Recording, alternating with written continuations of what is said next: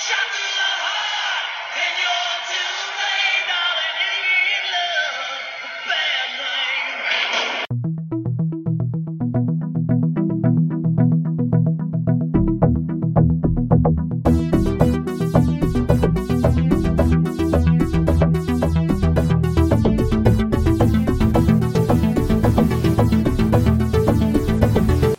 Welcome to Enter VR and Happy New Year to all of you out there who are listening to this podcast, all four of you. Thank you again for joining me. I'm Chris Miranda, your host, and today I'm speaking with Orion Bucantis. He's the co founder of Logical Increments. And Orion, first of all, thank you for coming on- board and Happy New Year. Thanks for having me, Chris. And Happy New Year to you and all the listeners out there. All four of them. Um, so, Orion, tell me about uh, Logical Increments. What is it that you guys are up to? Well, uh, let me start when I was a kid. Let me tell you why I do this. Does that sound good? Yeah, yeah, yeah. Take me, take me down uh, story lane. sure. When I was in elementary school, so this would be in the early 90s, I was lucky enough to have a guy come to school and teach us about computers. I mean, I think we had a computer or two at that time, but as kids, you know, we didn't really know what they were, really have any idea of how they worked. But this guy came to school with a couple of big cardboard boxes full of computer parts. And I had already at this point loved playing with Legos. and when he dumped out these cardboard boxes full of computer parts, like, oh, I know how this works. You take this part and you stick it into this part. And he showed us, you know, what the different parts were and then let us go to town on them, putting them together, seeing if we could make something that worked. Some of the parts worked, some of the parts didn't work. But we played with them for a couple hours and I ended up you know, trying a bunch of different parts, putting them all together, and then I got something where I pushed a button and lights lit up. And I was so excited. And ever since then, I have enjoyed computers and electronics. So today, with logical increments, we help people build computers. And we do it in a way that's different. Like these are computers that you build yourself. I don't know if you've ever built a computer before, Chris. I have not, which is why I'm speaking to you today. Well, if you wanted to try, we have all the information you need. And we do it in a way that's kind of different from how a lot of people do it.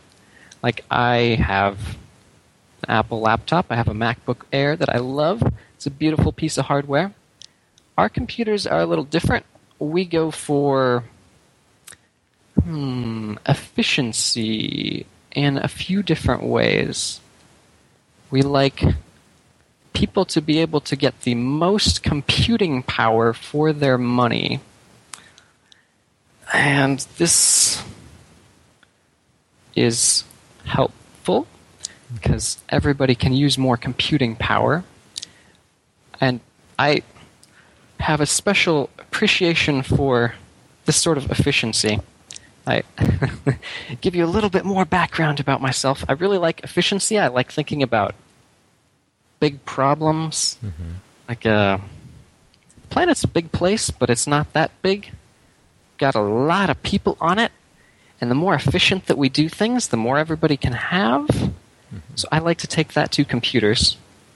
Get computers that work a little better, last a little longer, and just just by doing that, just by making a little bit better computer, if a few hundred thousand or a million people build that little better computer and it lasts them an extra year or two, that's you know millions of pounds of waste that gets to stay out of landfills. Mm. So that's a long rambling description of what we do at Logical Increments. Help people build efficient computers. that don't end up in landfills. eh, Uh, that I, I guess uh, uh, that in a way that you can keep them going for as long as possible. Um, exactly. Yeah, yeah, yeah. That's an awesome. I, I like your I like your style, and I like how you're going about this. Um, so so what about you, that experience of building a PC? Like, what is it deep inside you that like that speaks to you about that experience? Like, Uh, for me, when I'm building them, it's just fun. I don't know. It's the same thing that I got as a kid from playing with Legos or building anything. It's it's fun to make something that I don't know to take parts that don't do anything on their own and put them together and have them do something. I don't know. It's pretty cool. Tell me more about your thoughts on VR and efficiency. Like, do you see that there's a connection here between what VR could give us in terms of efficiency with our time and our lives and all that, or, or are you approaching this from a different angle? What's your take? Ah, yes. Efficiency is very important for VR, especially right now where while we're kind of I don't know, on the edge of VR that is useful. Cuz VR is is heavy computationally. It's just it's a lot of work to do. Mm-hmm. Like to get a good VR experience, like on the Rift that's just coming out soon. The Rift, the technology there is really cool. It's not anything totally new or unique, but just the combination of like the ideas and the technology have kind of gotten to a point where they can be really good. Mm-hmm. But to do that, it really needs to use the cutting edge technology. Like the screen in the Rift is really high resolution, which is good because it makes the, the screen door effect not so bad. Things are less pixelated. When you've got that screen right in front of your face, taking up your whole field of view, you need a lot of pixels for it to look decent. And we're finally getting to that point. The downside of that is that the more pixels you have, the harder it is for your computer to display stuff on all those pixels. Mm-hmm. And the other part of VR that's tricky is since you're so immersed in it, you really need it to be responsive or it feels off real quick. You know, you, when you move your head, when you interact some way, if that's clicking a button or clicking your mouse, moving around, you expect that to happen, to see that happen, see the response real quick. So that presents a big challenge to computers. You need powerful hardware, and powerful hardware is not cheap. So for this to be adopted widely, a lot of people have to be able to get powerful computer hardware. Yeah. Let me ask you uh, um, a tangent, tangential. I think I just made up a word. A tangen, tangential question. I think uh, on the graphics cards manufacturers, like in the rate of growth and progress we've seen. Do you think that? Uh, do you think that graphics cards manufacturers have been pushing themselves um, as hard as they would uh, until VR came along? You know, do, do you think like they're they've been holding back because you know, for example, you could run a decent game uh, at 60 frames per second on a two-year-old computer, so they're like, yeah, well, we don't have we, we don't really have a justification to push push the limits of our GPU, so so VR comes along and is all of a sudden there's a fire under their ass. Do you think that that narrative um, that there's truth to this narrative, or or you know, Yeah, I think probably for the last couple years that has been true. I mean, historically, I, graphics card manufacturers have pushed pretty hard. There's been a nice competition. We've always had good competition. There are two big manufacturers. That helps a lot. Uh, but I think you're right that the last few years we've gotten to a point where graphics cards are good enough, and moving to VR will definitely give them more incentive to continue to push it. Now I have to ask you this, and I and I, and I hope uh, we can reach. Here's a here's a question from someone whom um, I'm approaching this subject from the perspective of like I know nothing. I really am not that knowledgeable about about PC building. Um, as a matter of fact, I own a laptop, and that's been my main mode of using Steam games for the past year or two and a half. And so Aha. yeah, and so I've gone by so far, but not anymore. Um, and so I'm going to ask you some questions that like are useful to me, in hopes that somewhere out there someone also uh, finds this information useful. And so the question that I'm the first question I'm going to throw at you is AMD versus Nvidia. Which one should I choose for my future VR PC? That's you know that I'm building. Um, can you walk me through the merits of each company and each uh, hardware component? Sure. Well, AMD and Nvidia are the two big graphics card manufacturers. And as I mentioned before, they have been competing fiercely for years to try to make the fastest, best, cheapest hardware. And fortunately, both of them are really good at it. And right now, there is no clear leader for VR or any other use. You can go with either card as long as you're getting something powerful enough, and it'll be good. The other component that is important to performance, uh, there are a bunch of different computer components. The graphics card is mm, the most important one for VR, but the CPU, the processor, is also very important for performance and especially for VR. And again, you have two big choices with companies to go with. You have AMD again, same AMD that you have for graphics cards. And then you have Intel. Intel has been the big player in CPUs for decades. And here, AMD does not put up quite as much competition. And right now, Intel CPUs, I hate to say this because I love competition and I love the better products that we end up with with good competition. But right now, AMD is just not competitive, especially for VR where you need the best performance. Intel is pretty clearly in the lead on the high end, the kind of stuff you would want to buy for a VR build. When it comes to CPU, right? Yeah, when it comes to CPU, yeah, two things: graphics cards, CPU. So go- Graphics cards, both are good. Yep. CPU, Intel has an advantage. So so at so at this point, you would say to anybody who's interested in, in buying a GPU, um, you can't you, you personally can't fall one, uh, can't fall on one side or, or the other. Like you can't personally recommend one in particular and why that one's better than the other. I mean, it, it seems like they both they they're both going head to head, like or in the race uh, that I'm imagining, they're both pretty close to each other. I would say, um, but I but I I'm, I'm hoping to get more information from you in terms of like, you know, which one is perhaps more um, less short-sighted than the other. You know, you see what I'm saying? Like, I do does which which one AMD versus Nvidia? Like, which one sees VR um, of more of value to them and is also acting upon that um, Mm. versus the other? Which company is trying to make VR more of a priority? Yeah. Hmm.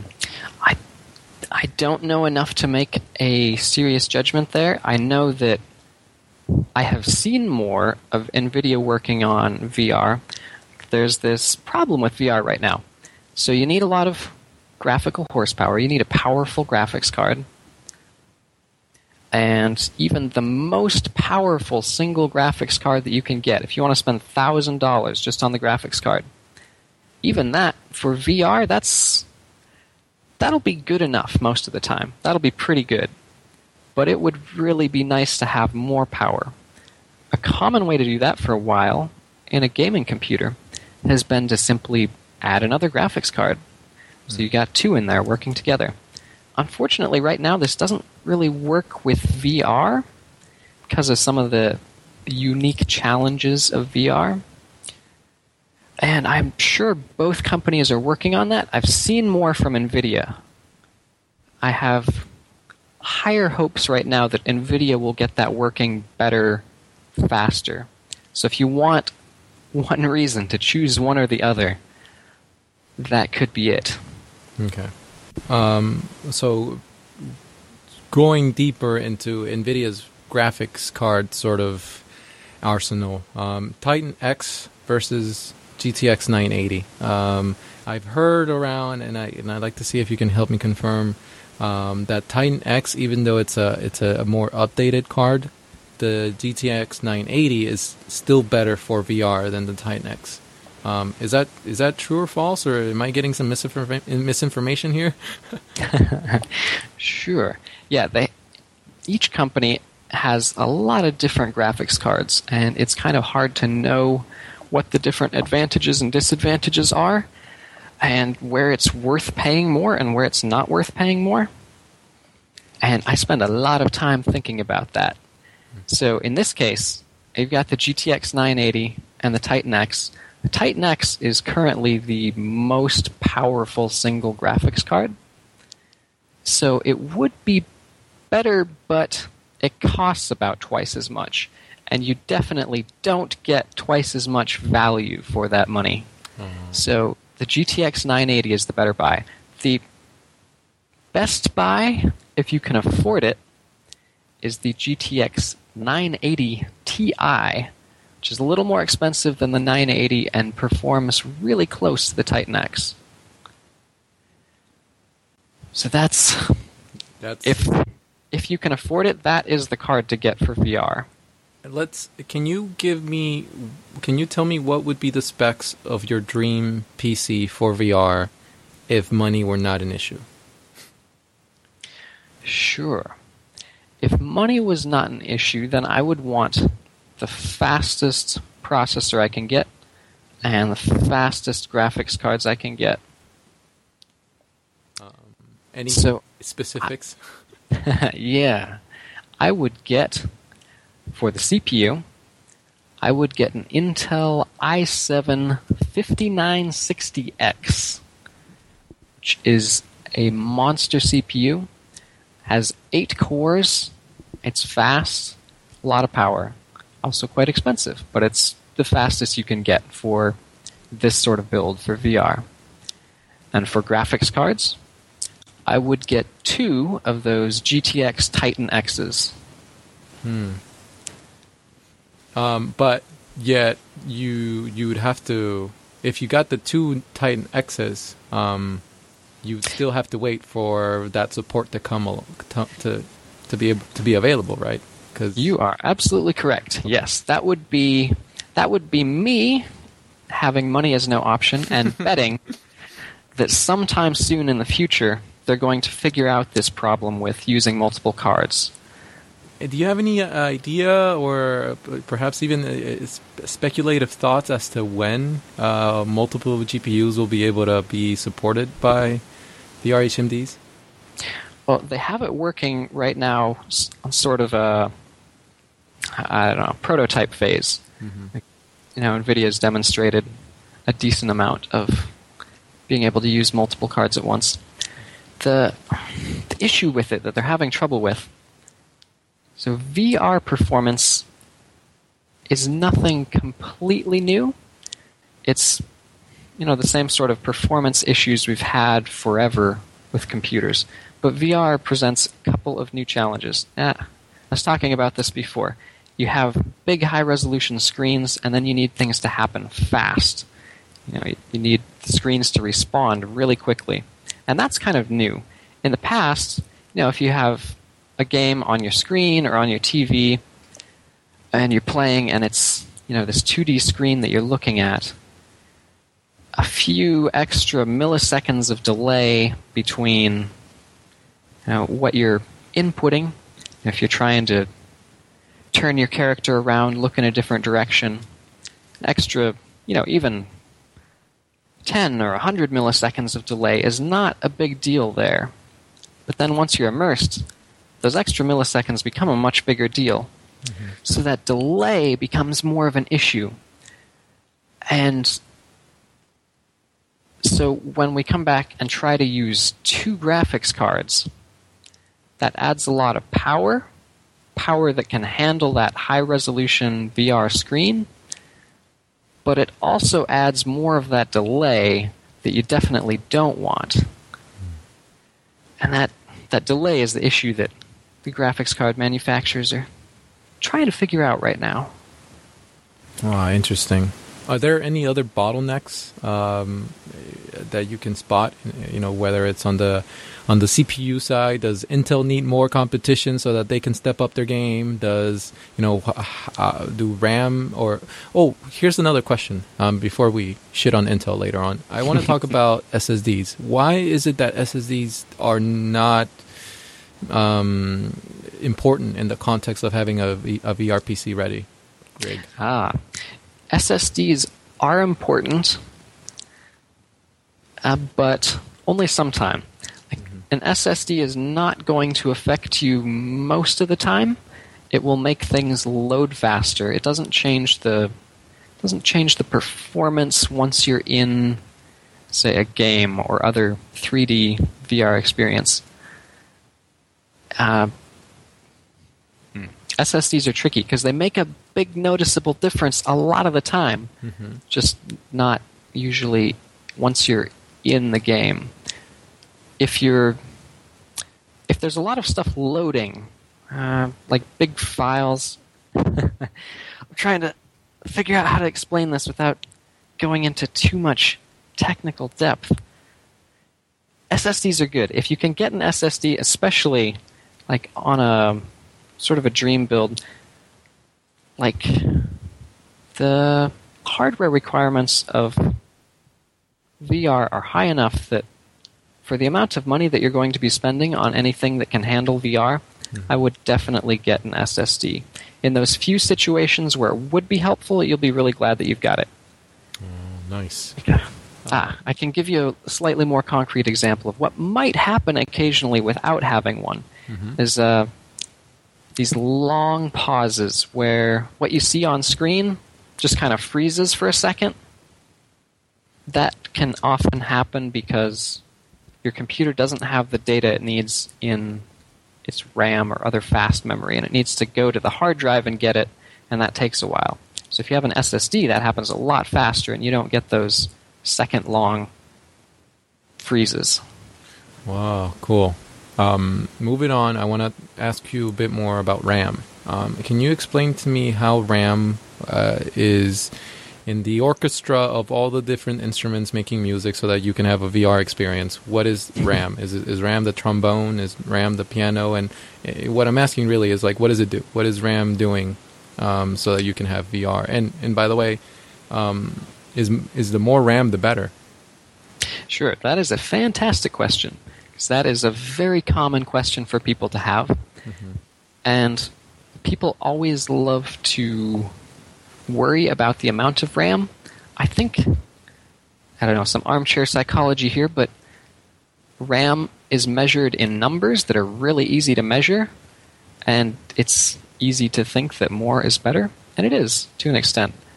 You need to have enough RAM.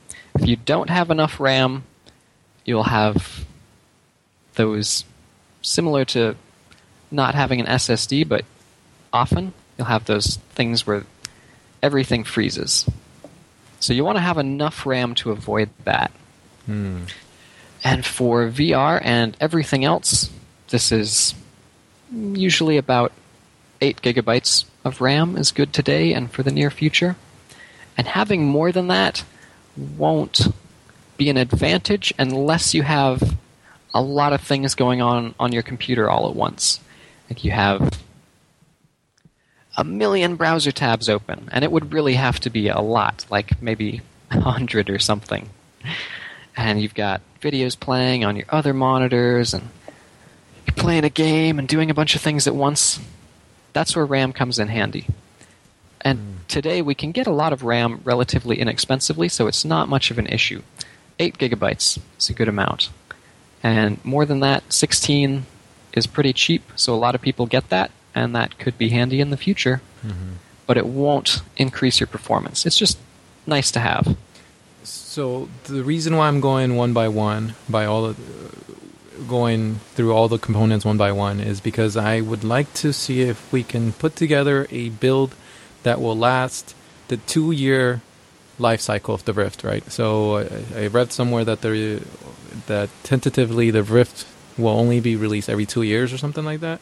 Um, Yep. So 980 Ti, um, an i7, um, What about hard drive? Oh, well, an SSD. All right. Um, and do you think eight gigs of RAM will last the two years? It, yeah, 8 gigs of RAM will last two years. A lot of what limits it for for games specifically, I tend to talk a lot about games because they are actually usually the most demanding thing that a computer gets used for. Hmm. So if a computer can handle gaming, it'll handle anything outside of like really specific professional work or scientific computation. Hmm. So 8 gigs will be enough for gaming for the next couple of years because it tends to be limited by the current generation consoles because so many things are developed for consoles first and then computers or both at the same time.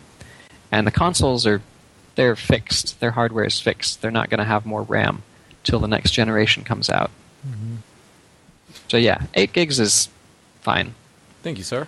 I appreciate your uh, your your sound advice. Uh, lastly, hard drive. Um, you know how what what do you recommend in terms of hard drive? Uh, it seems like the they're getting really cheap. Um, yes. so so that's so it seems like uh, space won't be a, an issue. Um, but what do you think? Yeah, hard drives today are pretty easy, especially if you have that solid state drive, because you will install your operating system onto the SSD, and your most used games and other software. And then the speed of the hard drive doesn't matter much, because it's just going to be there to store your pictures, your videos, your music, all that extra stuff. Hmm. So what matters the most, at least to me, would be reliability because I don't like losing all that stuff. And hard drive reli- reliability is a tricky thing to get good data on, but everything that I have seen suggests that right now, company HGST makes the most reliable hard drives. They're a less well-known name. They had a they used to be IBM way back in the day, and they made some really bad hard drives that got to be notorious. They were called the uh, Death Stars because they died so much. but apparently, they learned their lesson from that, and today they're very reliable. So I would recommend an HGST hard drive in whatever size you think you'll need. If you're not sure, two terabytes is a good size. Sweet. Well, I think I think I'm I'm, I'm just about ready to. Um, uh, what You've- about? Oh, go ahead. You've got the core components down. You've got the most. Well, they're all important. If one of them doesn't work, then they all don't work. So the other ones are less. Hmm, Which specific one you choose doesn't matter quite as much as you, as long as you choose a decent quality one. So you have. Do you want to go through these one by one? Uh, let's go through the notorious ones. um, the notoriously good and the notoriously bad ones. Aha. Well, these ones, hmm, a power supply is important because it powers everything in your computer. And it takes the dangerous power that comes out of the wall and turns it into less dangerous power that your computer can use. The risk with the power supply is that it handles that dangerous power poorly, which can lead to fires or explosions, things you don't generally want in your house. Yeah, I figured. Yeah. So getting a good power supply is important. Uh, there are a lot of manufacturers of power supplies. It's just a less complicated thing to make than like a processor or a graphics card. Uh, there are a lot of good brands, also a lot of bad brands. Uh, good ones Corsair, Seasonic, EVGA, uh, these are tricky just because there are so many different ones and different families and models. I, it's hard to recommend something specific. Uh, if you go with. mm, I can recommend you one specific one. How about that? Sure. Would that be helpful? Yeah. To power your 980 Ti and your i7. Mm-hmm. How about a Corsair HX 750i. This will be very efficient, which, as you know, I appreciate, and also plenty of power for everything. Uh, very unlikely to fail you. Nice. And if it does fail, it's just going to quit instead of exploding or catching on fire. Well, good. That's a good thing. we don't like fires or explosions, um, No, we don't. especially when we can't see them because we have an HMD on. Um, But we can smell them. We can smell them. Yes. So at least until we Oh. have nose replacements for VR headsets, where like you can actually smell what's in VR. All right. Oh, man, I can't wait. yes, neither can I. Um, what about motherboard? I, I forgot to ask you about the motherboard. It- How important is it, and can you make any personal any recommendations as to what would be good? Yeah, motherboard's another one that's kind of tricky because there are a whole bunch of different ones, and the important thing is getting one that's high high quality. But uh, honestly, these days, most of the motherboards you can buy are good.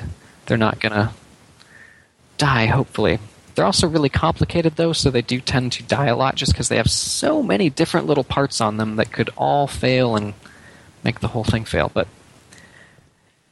good ones. Hmm. Asus Hmm. is a company known for making very good motherboards.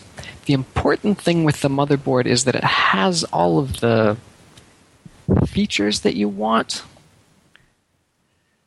um, which is kind of tricky because there are a bunch of different acronyms and numbers, and they're all kind of important depending on what you're doing.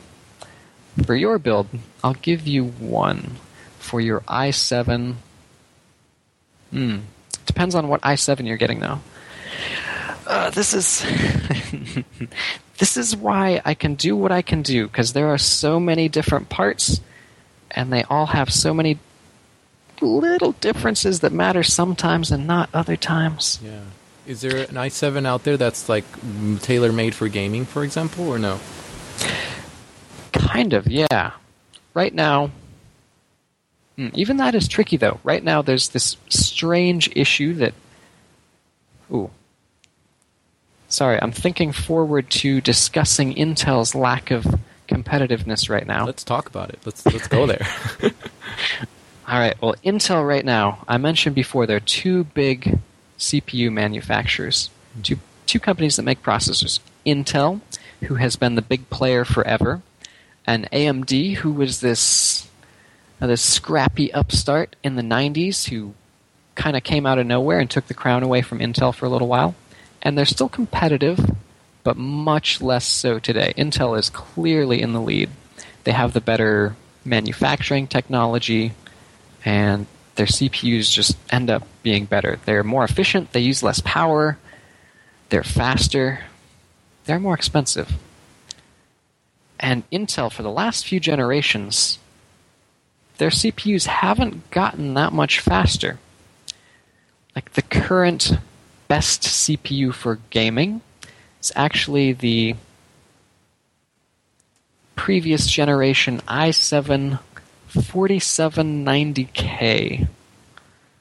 This is still the best value for gaming for a high end build. Mm-hmm. And the interesting thing is, it's not the newest anymore. There is a newer, actually, there are two, two new generations of processors. Mm-hmm. The later version, the newer version, is the i7 6700K. It's two manufacturing technology versions newer, but it's not actually any faster.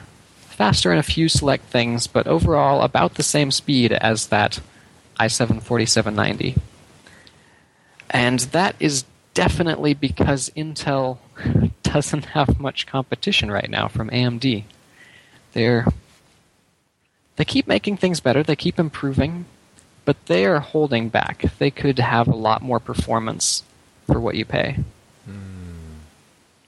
So I see there's uh okay, so there seems to be a bottleneck in progress in, in a way because of the monopoly that Intel has on the CPU world. Yeah, it's a little combination of that monopoly and also as we were talking about with graphics cards before VR, we've kind of reached a point where for your average person, getting a faster CPU, getting the fastest CPU, doesn't make much of a noticeable difference. Hmm.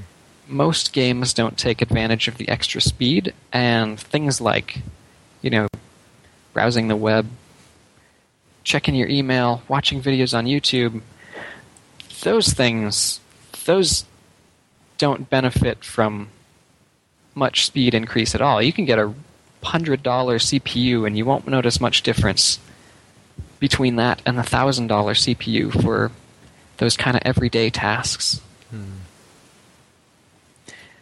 So, could we say that in the context of the mobile VR world, um, I view the battery as sort of the Gordian knot, or the or the weakest link. Um, in the context of the PC VR um, world, is is the CPU sort of the weakest link, or the thing that should should theoretically be improving yet at a certain rate, and yet it's not? No, it, that's definitely the graphics card, although the graphics card hmm. is improving pretty quick. So I think we're going to see a lot of improvement there pretty fast. Just continuing historical trends, graphics power should continue increasing quite a bit. And that'll help VR a lot. Definitely. The CPU is less of a bottleneck. Like even VR is more demanding than most things that have been happening recently. Most things you would need a powerful CPU for. But CPUs are pretty good for even VR.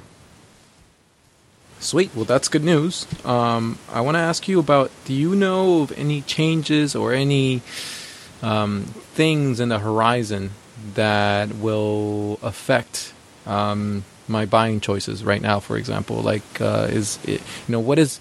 Um, I keep hearing Vulkan Ah. is coming out. People are waiting for Vulkan. I don't know what Vulkan is. If you can explain that, that'd be nice. Um, I know that Intel's work. You know, is Intel coming out with something new? Um, I, I read on the blog post on your site um, is that there's I think Nvidia or someone is wo- working on multi multi res shading or multi. I gotta look for the word. Um, one second, but go ahead. Yeah, let me know. Do you, or do you know of any um, things on the horizon that I should look out for? Sure, yeah. In an unknown amount of time, probably about six months, NVIDIA and AMD are both going to release their next generation graphics cards. And it's too early to say for sure how much of a difference that will make, but they will certainly be more powerful. And they're built on new manufacturing technologies, which means they will also be more efficient. So if you're not planning on building a computer anytime now or upgrading in the next six months, that would be worth waiting for. Multi resolution shading. That's what I was wanted to ask you about. Um, Multi resolution shading. I don't even know what that is. I'm sorry. Okay, no worries. Um, yeah, that's a software thing that NVIDIA is working on. Um, but yeah, so in the context of the overall market or the industry, the, the, the PC parts and the just the PC industry, you know, how big of a boost do you think VR is going to give to this industry? Are, are you, you know, are, are, are you watching the market in that sense? Oh yeah, definitely. It it really depends on how quickly VR takes off. Uh, I mean, like I was mentioning, that VR requires serious hardware to run well, to have a good, really good VR experience, in a way that hasn't been true for a long time. Like games, you can turn down the settings a little bit, and they'll run fine on older hardware. VR, you just can't really do that because the requirements are so high.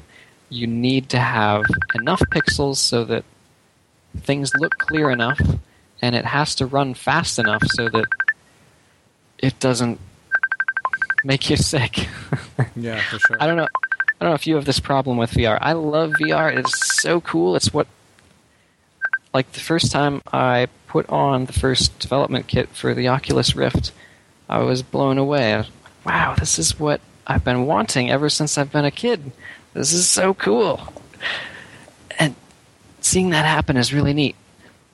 But even that first one, you know, the immersion was there, but the quality pretty quick.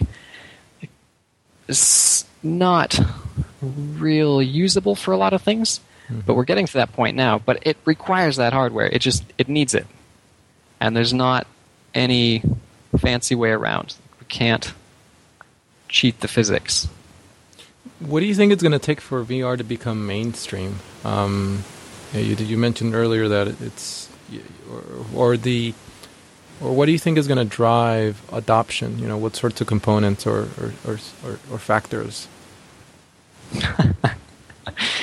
I've got one guess for something that is guaranteed to drive adoption, that has always drove adoption of new technologies for the last decades. Do you know what that might be? Price? Uh, oh, yeah, price will be important. And that's a tricky one right now because Mhm. all this stuff is expensive. And a lot of people are not going to be able to afford it. And it's going to require, I don't know, compelling things that you can do on VR that you can't do elsewhere. Right. Things that people just really want to experience. And I don't know exactly what that'll be. I wish I did. Uh, I think I think porn will probably be one of them. That's the one that I was talking about. I don't know if you know the story of how VHS won out over Betamax, or I think even what was it, Blu-ray that won out over HD DVD, largely driven by porn. Whoa! Crazy to think about. I knew about the VHS one. I did not know about the Blu-ray thing, but I'm not I- surprised um, because we are part bonobo after all. exactly. So I'm sure that'll help out VR. And that's good for all of us if VR catches on quicker. what are you in particular looking forward to um, to experience in VR? Oh, what I really want to experience, I love history. I want to go back to, you know, Rome 2,000 years ago and wander around the city. I want to go to, you know, like go see the pyramids in Central America. I want to, I want to be there. And I know that's going to happen. I don't know how long it'll take. But I can't wait for that. Would you?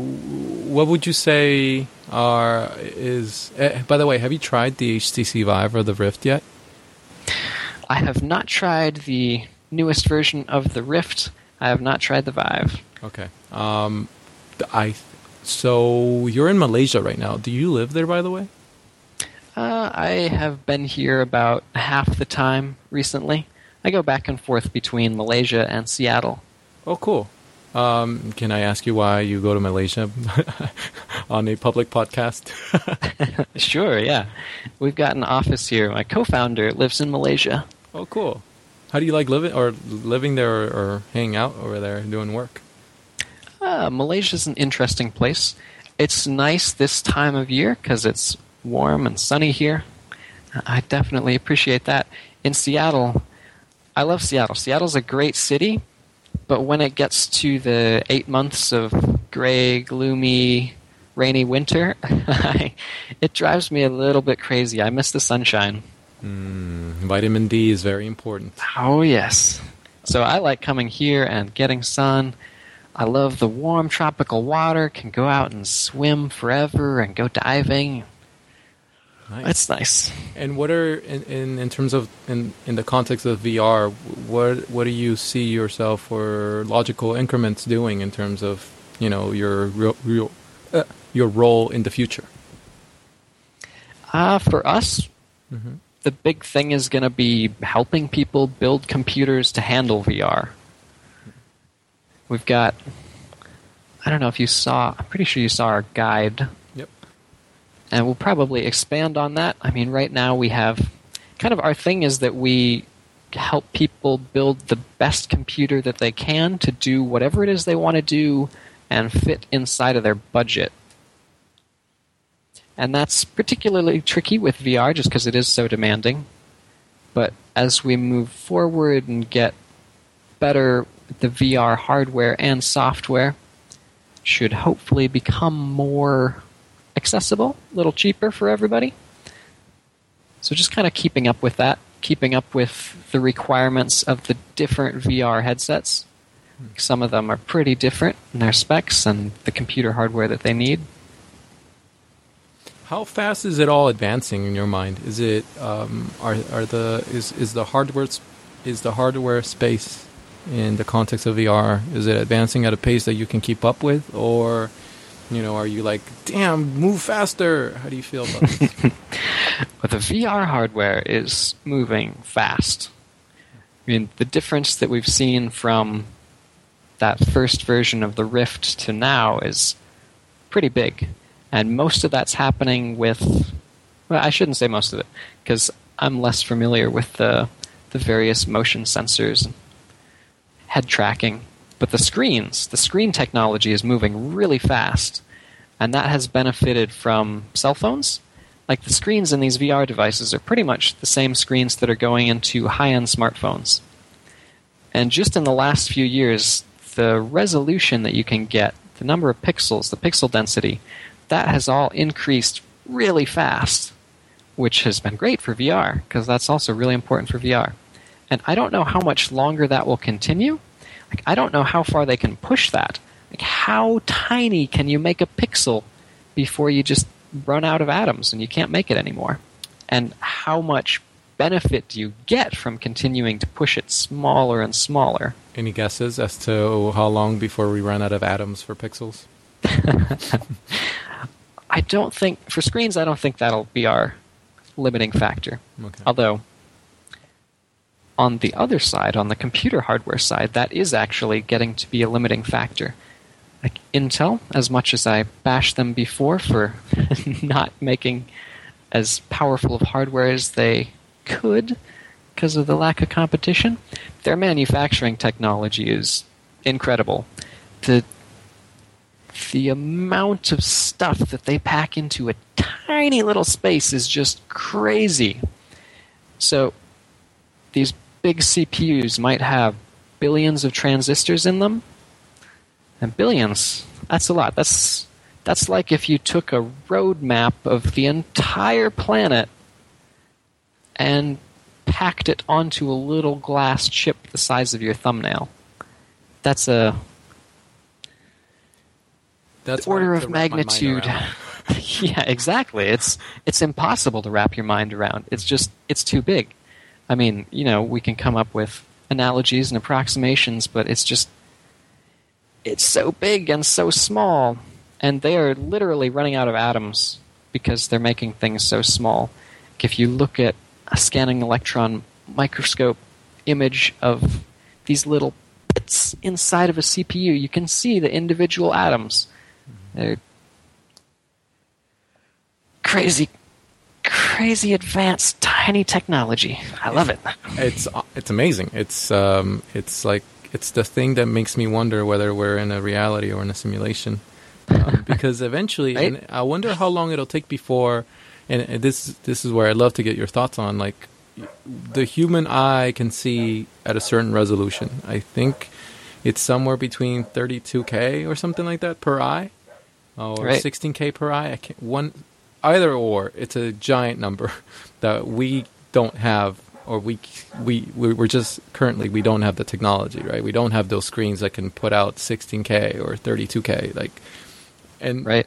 and so, do you see a world in, in which that's possible? Do you think that definitely we're going in that direction? Nothing's going to stop us now, or are you more hesitant about this, you know, possible future where we're where we're actually going to have screens that are that have the pix- pixel density of the human human eye?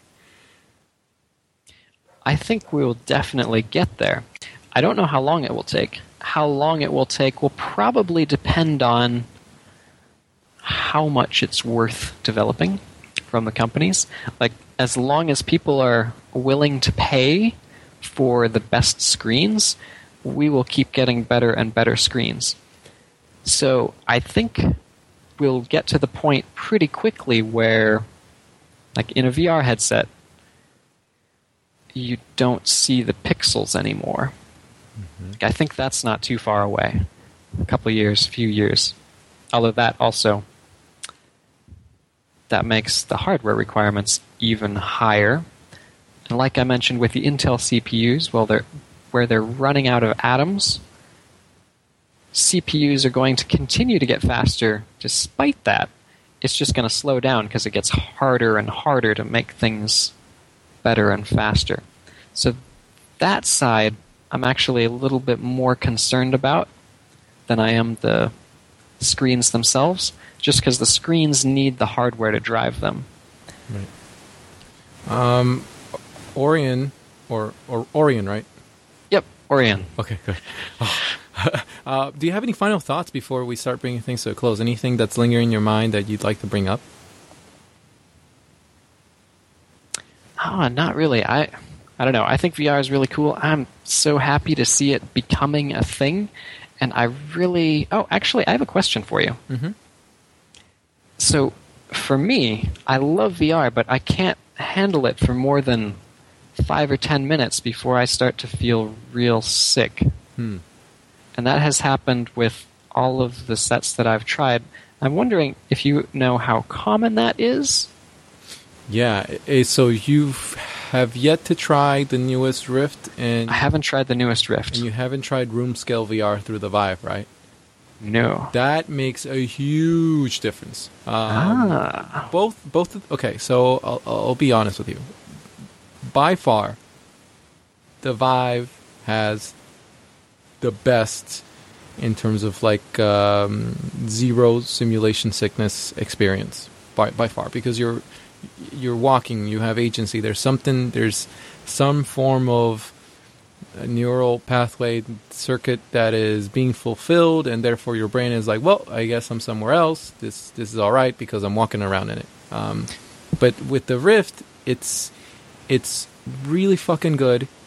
Um, and i think it's it's there's there's two opposing ideologies behind you know the the how they develop the hardware and the software with the Vive, you know, you'll go, you'll see a lot of talks where Chet uh, Vasilianisk, I think his last name is. I think I murdered it, but he'll go up and talk about like, you know, the idea of developing VR legs is wrong.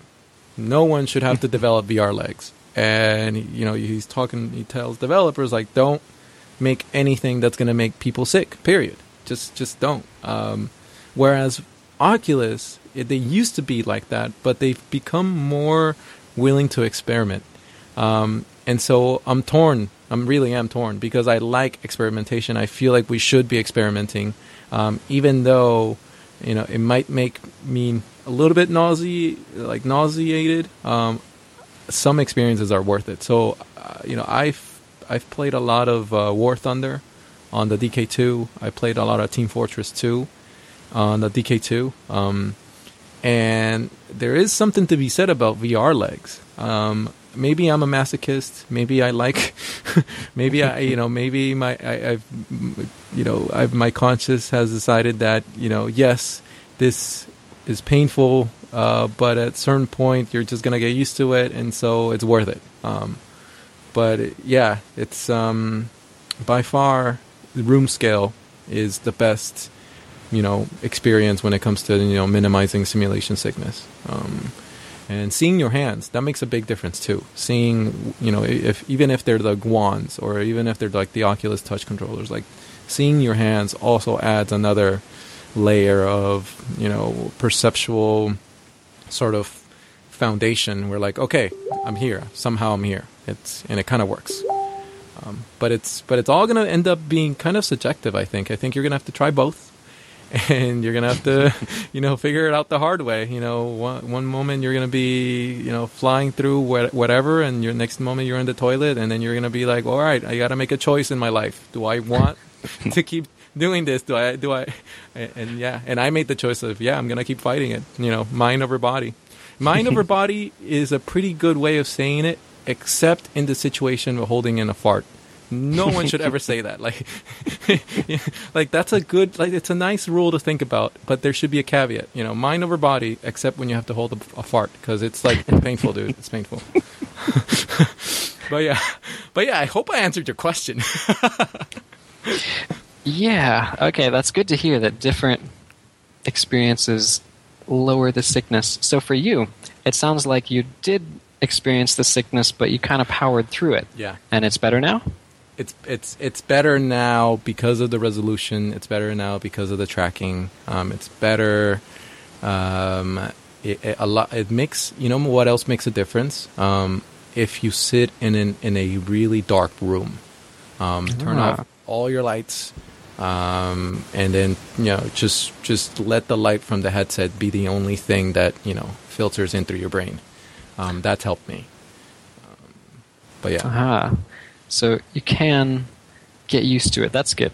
Because that's been my plan is just, you know, I'll survive and hopefully it'll get better. Hopefully my brain will figure out, oh, this isn't actually killing you. It's all right.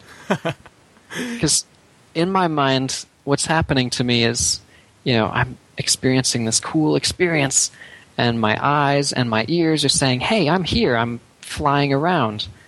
But then my inner ear and the rest of my body's saying, no, no, I think you're sitting in a chair. And my brain's thinking, oh man, what's going on? All right. Um, hmm.